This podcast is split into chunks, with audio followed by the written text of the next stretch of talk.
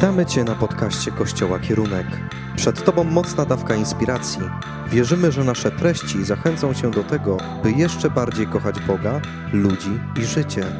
Więcej informacji o naszych działaniach znajdziesz na stronie internetowej kościolkierunek.pl.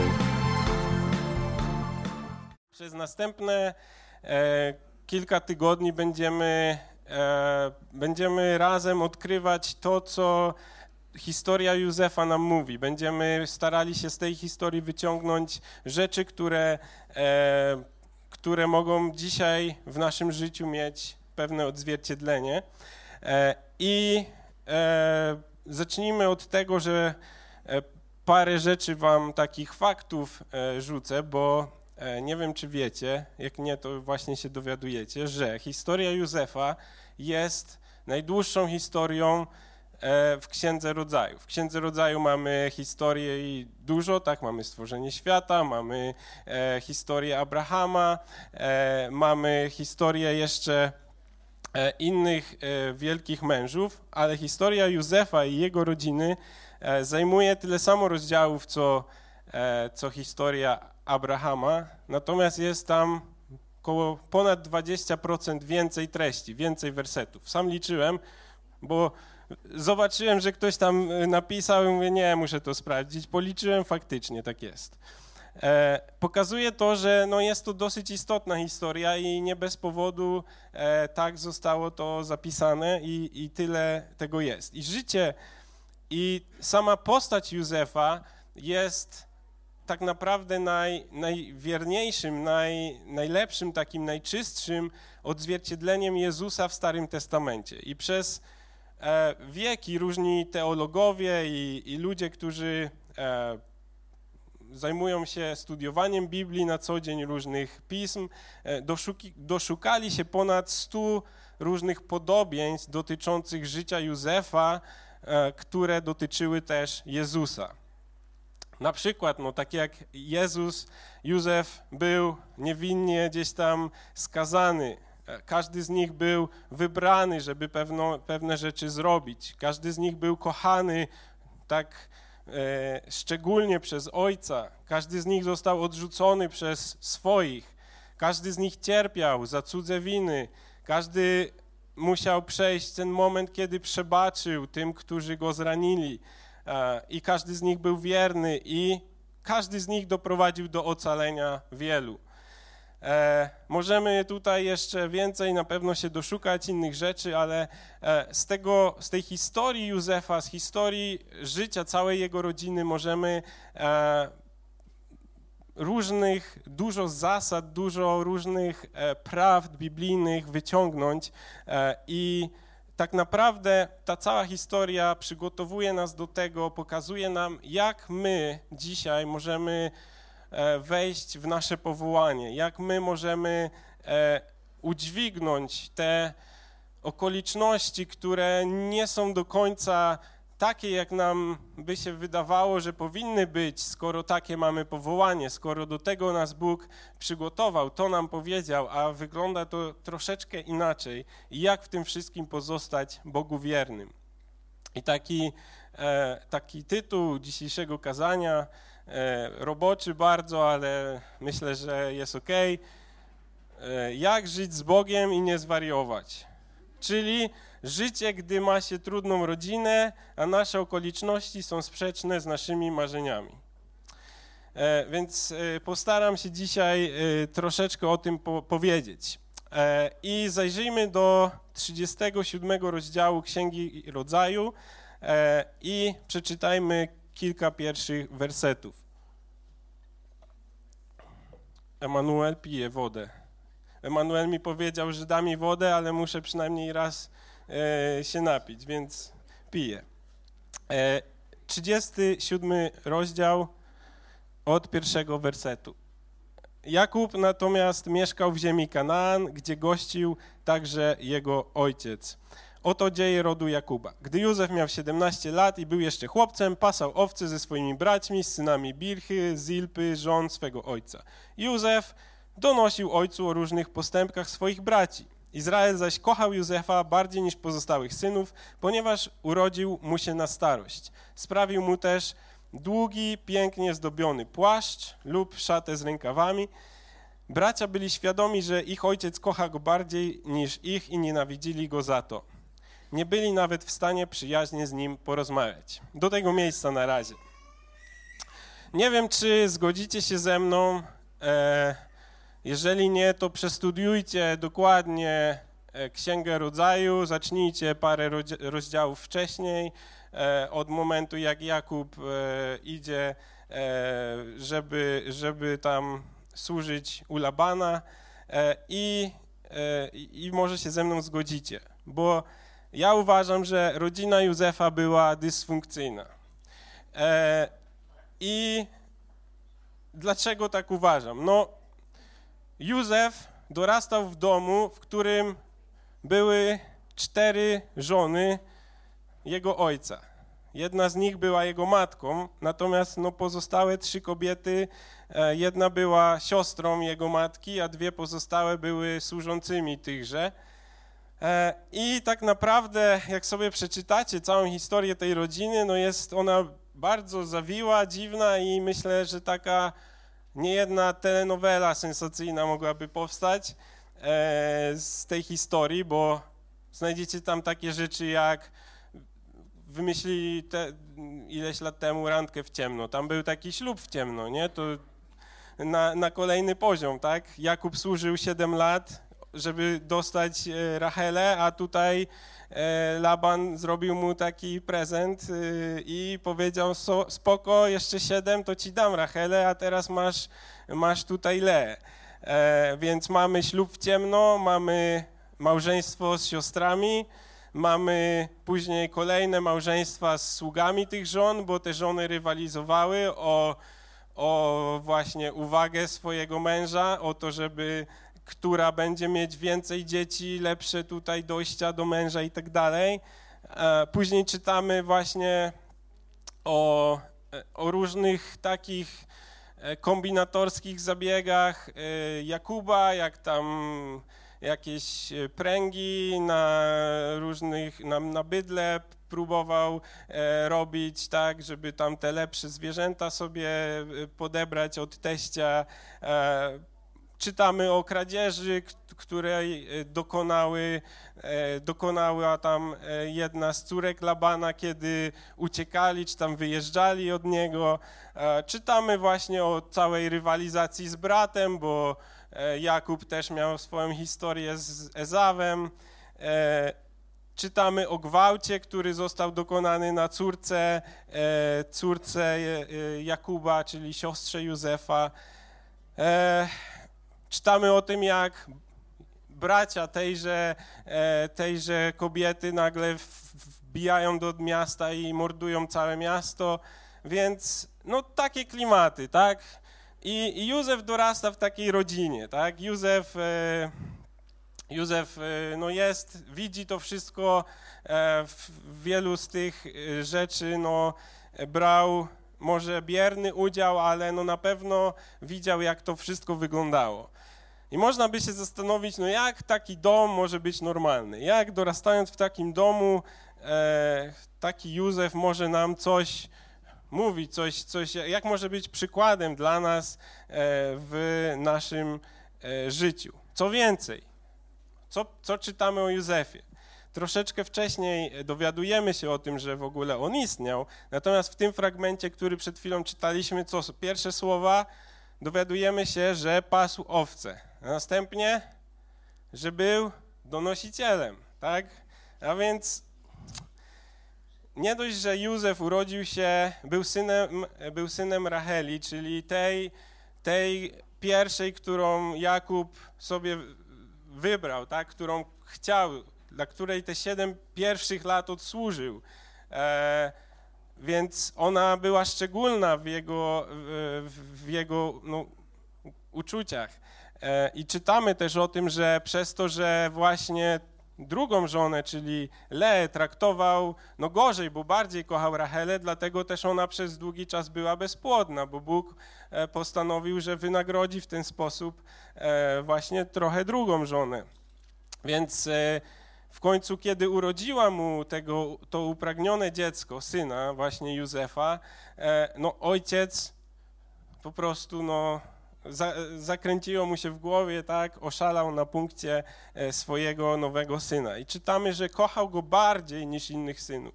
A więc po pierwsze mamy ojca, który w pewien sposób faworyzuje swoje dziecko, co chyba nie jest, e, nie wiem, nie mam dzieci, ale myślę, że rodzice się ze mną zgodzą, że nie jest to chyba nic e, dobrego. Darek tutaj się do mnie uśmiecha i kiwa, więc chyba wie o co chodzi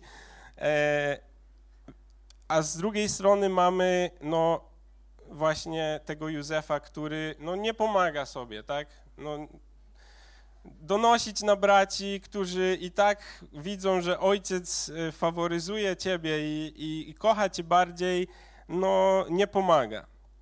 A więc Józef swoimi działaniami no, wzbudza zazdrość e, i czytamy, że bracia nienawidzili go do tego stopnia, że nie byli nawet w stanie normalnie z nim porozmawiać. No i teraz pytanie, czy to była wina Józefa?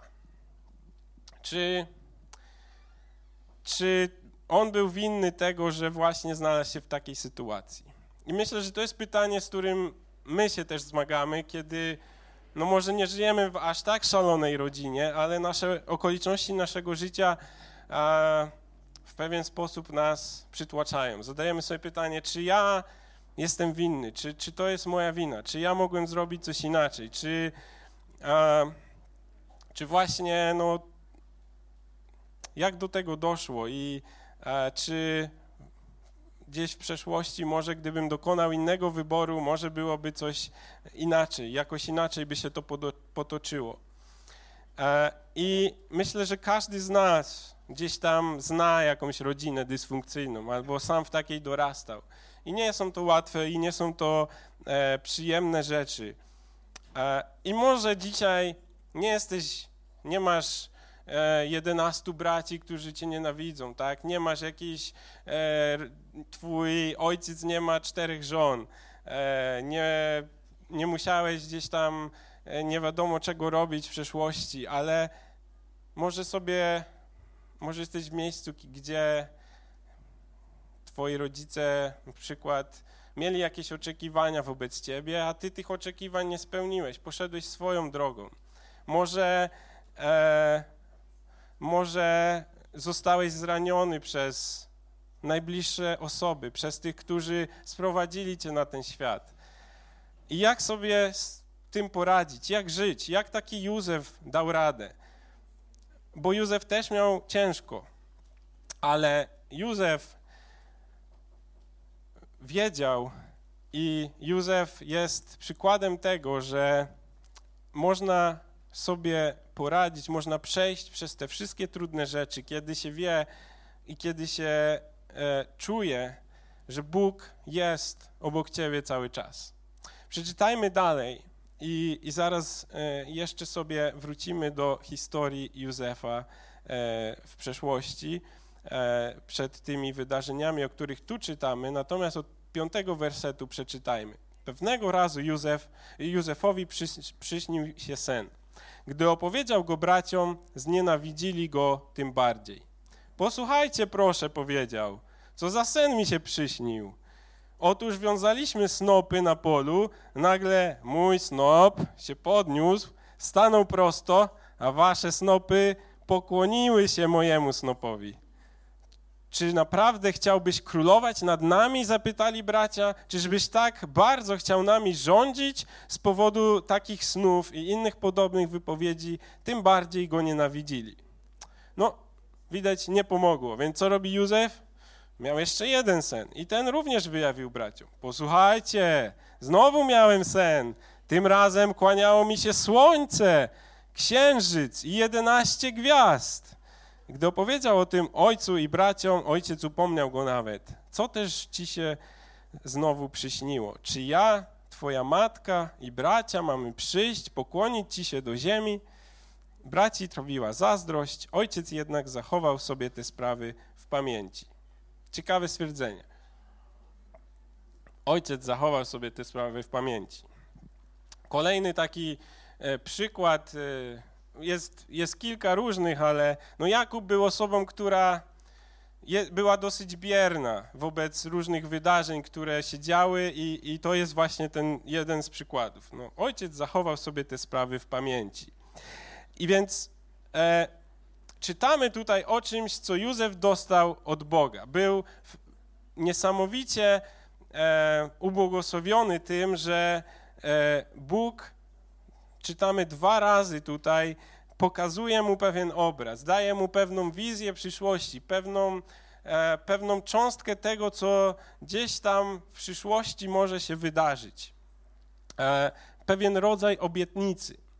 I czytamy właśnie, że zostało to potwierdzone drugi raz, mimo tego, że no, Józef, nie oszukujmy się, może nie był najmądrzejszy w dzieleniu się tym, zaraz jeszcze o tym powiem, e, ale Józef uchwycił się tego celu, uchwycił się tej nadziei, uchwycił się e, czegoś, co otrzymał od Boga, czegoś ponadnaturalnego. I jak to możliwe, że taki Józef, który dorastał w takiej rodzinie, takie rzeczy widział, nagle jest w miejscu, w którym jest tak blisko Boga, w którym widzi pewne rzeczy, które Bóg mu zsyła. Na, na razie powiedziałem dosyć negatywne rzeczy na temat Jakuba, tak? Ale Józef był z Jakubem wtedy, kiedy ten walczył z aniołem Bożym. Józef był i widział, e, co tam się wydarzyło. Józef obserwował swojego ojca, jak ten spotyka się z Bogiem. Józef był też, e, kiedy, kiedy Jakub wrócił do Betelu, kiedy Bóg powiedział wróć, bo chcę coś ci tam dać. I z całą rodziną Jakub tam e, przyjeżdża i spotyka się z Bogiem. Tam też e, dostaje e, potwierdzenie obietnicy o, o powstaniu narodu. Jak też wiecie albo nie wiecie, no imię E, Jakuba zostaje zmienione. Bóg mówi, nie będziesz się nazywał już Jakub, będziesz się nazywał Izrael. I, e, i Józef towarzyszy e, właśnie Jakubowi, swojemu ojcu, widzi to, że, że tam jest coś ponad, ponad to nasze ziemskie życie. Widzi spotkanie z żywym Bogiem. I, i i Józef doświadczył też ciężkich rzeczy. Cała rodzina doświadczyła ciężkich rzeczy właśnie tam, kiedy, kiedy pojechali spotkać się z Bogiem w Betelu. Najpierw e, umiera Debora, e, która była, e, która była mamką Rebeki.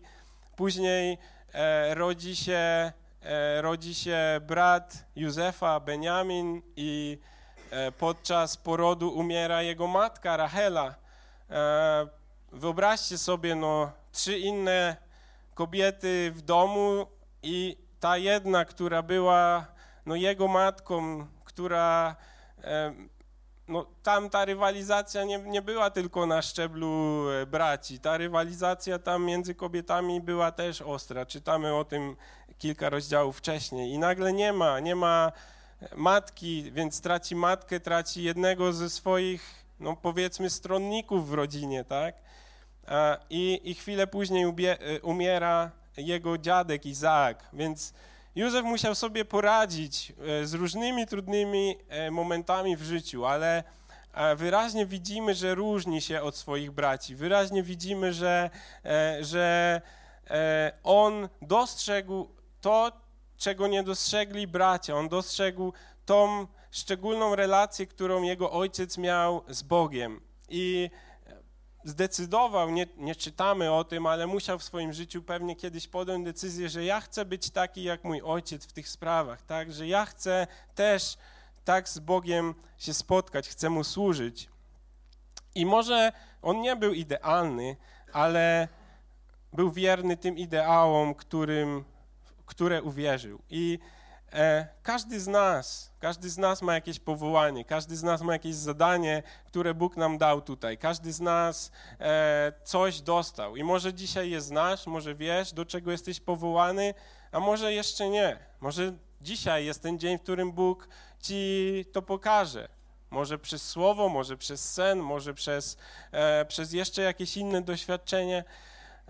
I jeżeli Bóg coś przygotował, jeżeli Bóg e, jakieś zadanie sobie wybrał, to nikt nie jest w stanie tego zrobić tak dobrze jak ty. Tak jak Józef był idealnie dobrany, e, nikt nie był lepszym kandydatem do tego, żeby wykonać tą obietnicę, żeby spełnić tą obietnicę.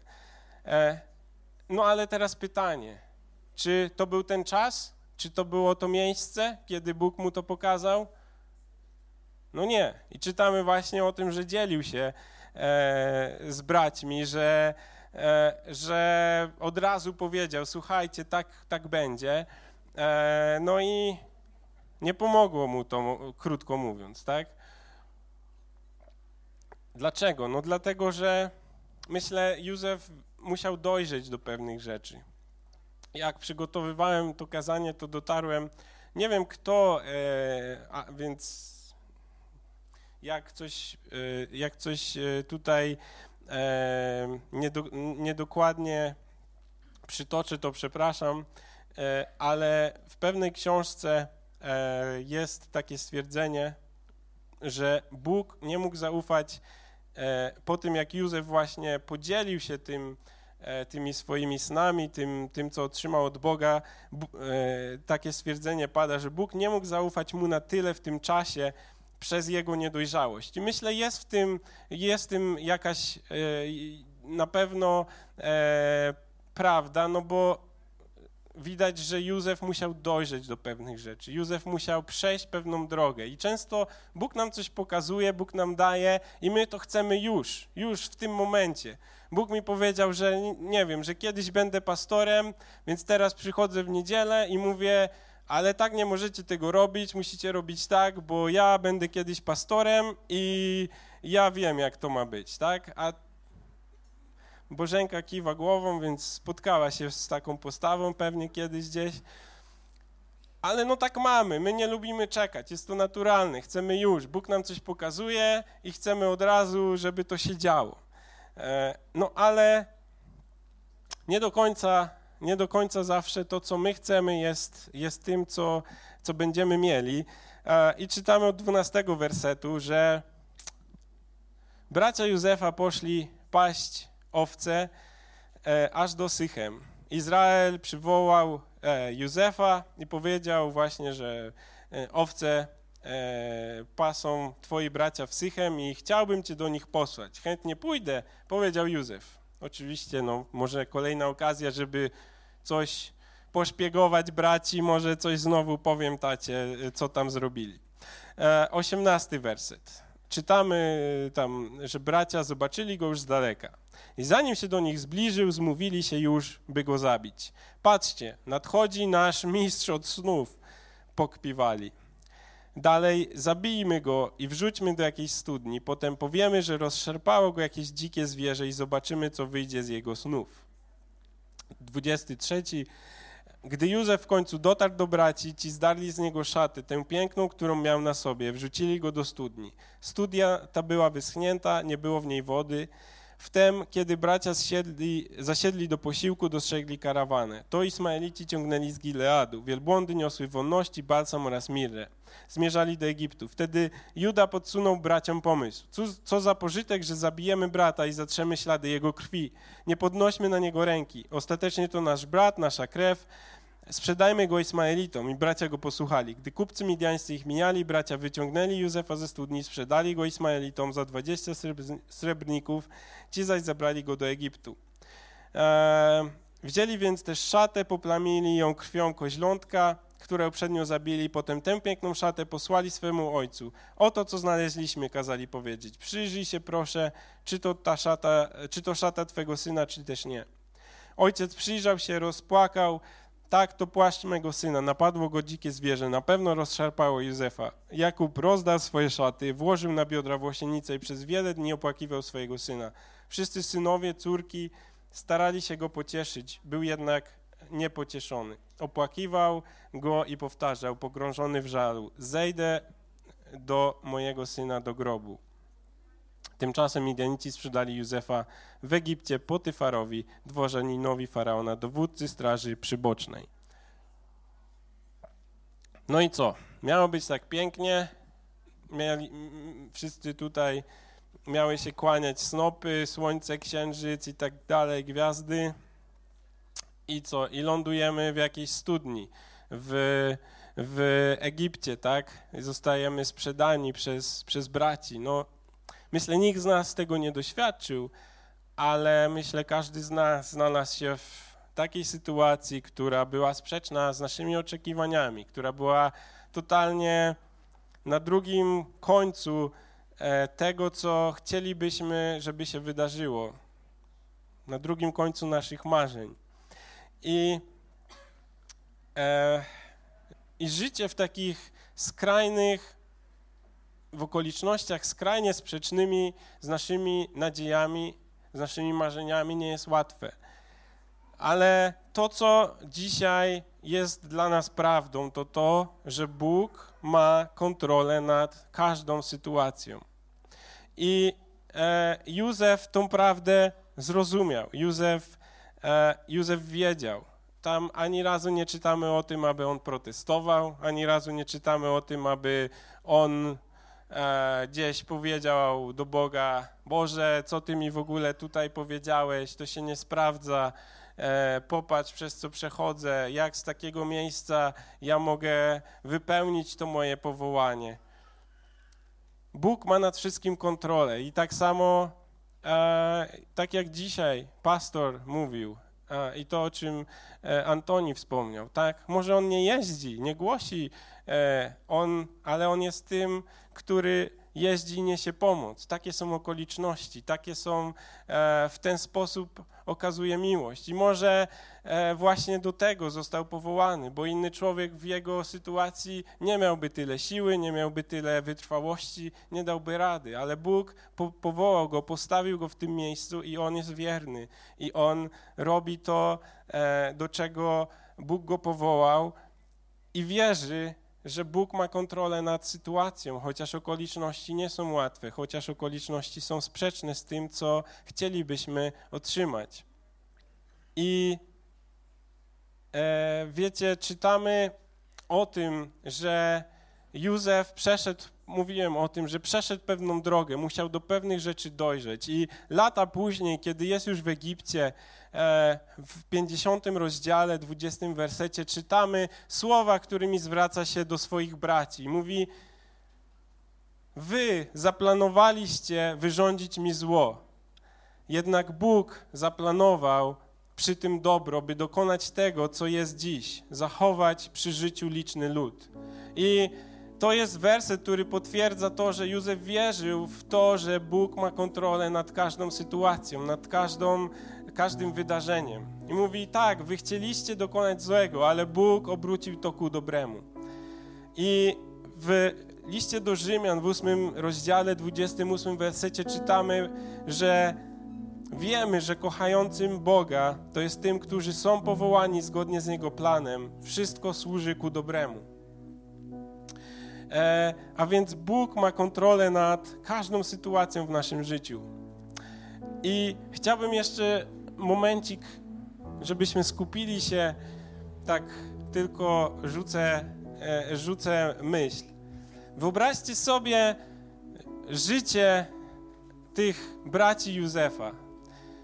Wyobraźcie sobie, jak byłoby, jak można żyć przez kilkadziesiąt lat z, w kłamstwie i w to takim najgorszym kłamstwie, okłamać swojego ojca, że, że brat, jego syn, tak, że, że nasz brat nie żyje.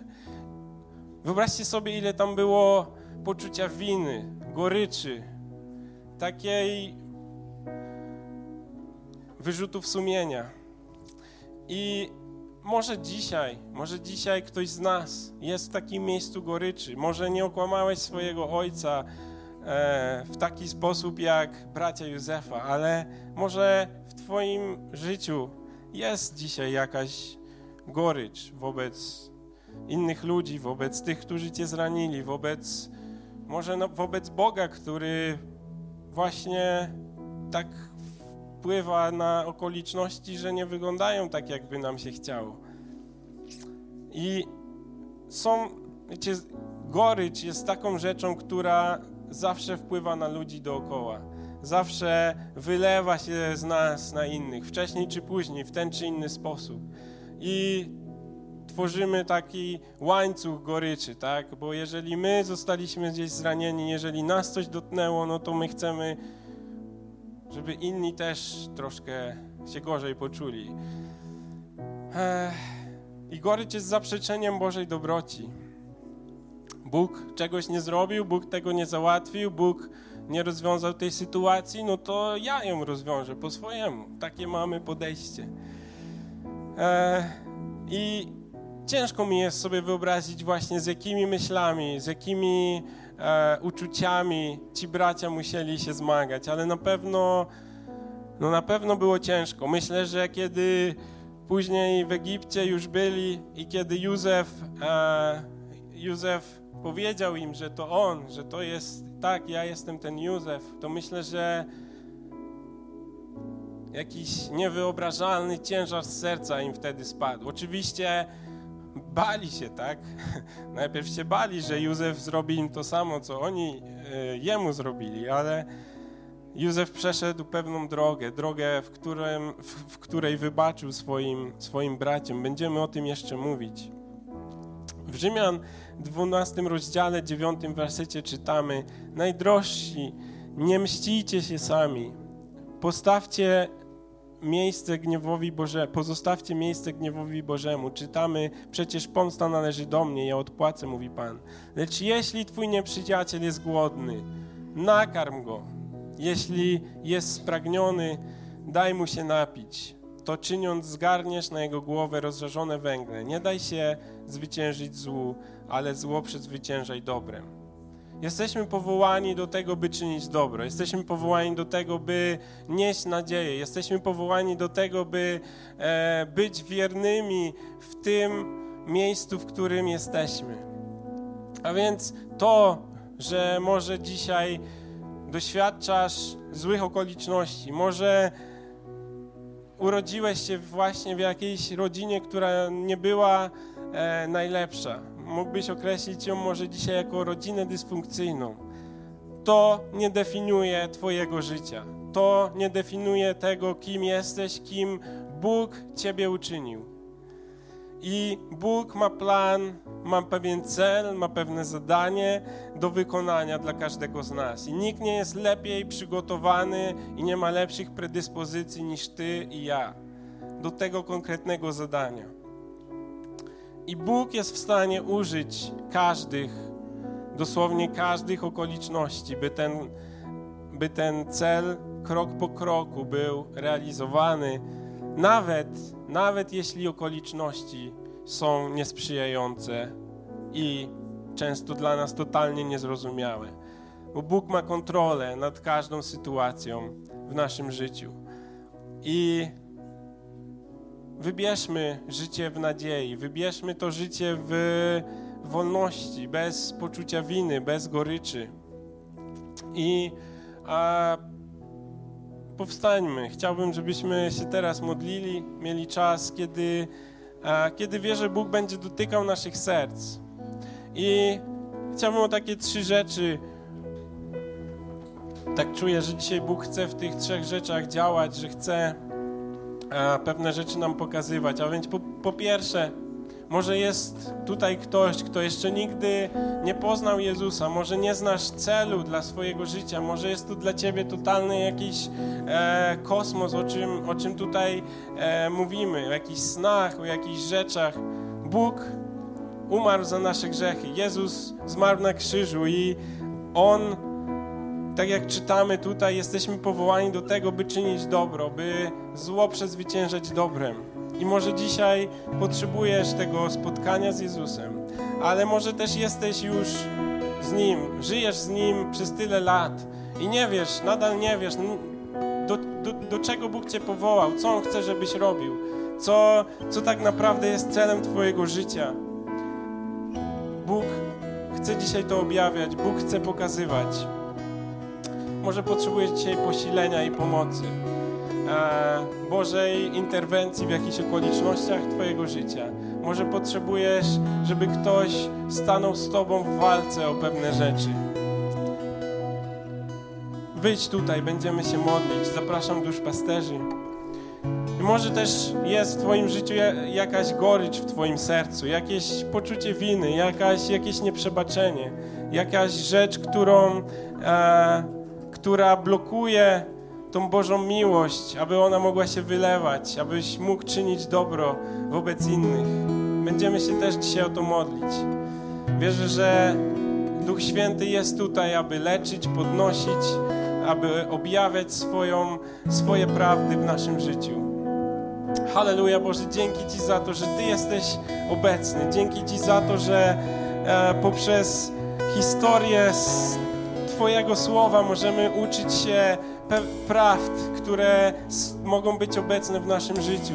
Dzięki Ci za to, że Ty jesteś wierny i Ty stworzyłeś nas, abyśmy czynili dobre rzeczy wobec innych, abyśmy okazywali dobro innym.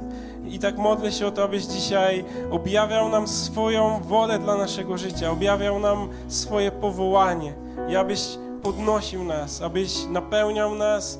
Duchu Święty, przychodź, wypełniaj nasze serca. Halleluja. Halleluja.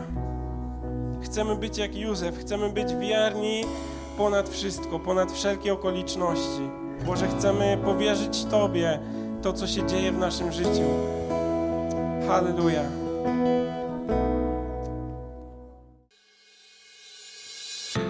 Bardzo nam miło, że zostałeś z nami do końca.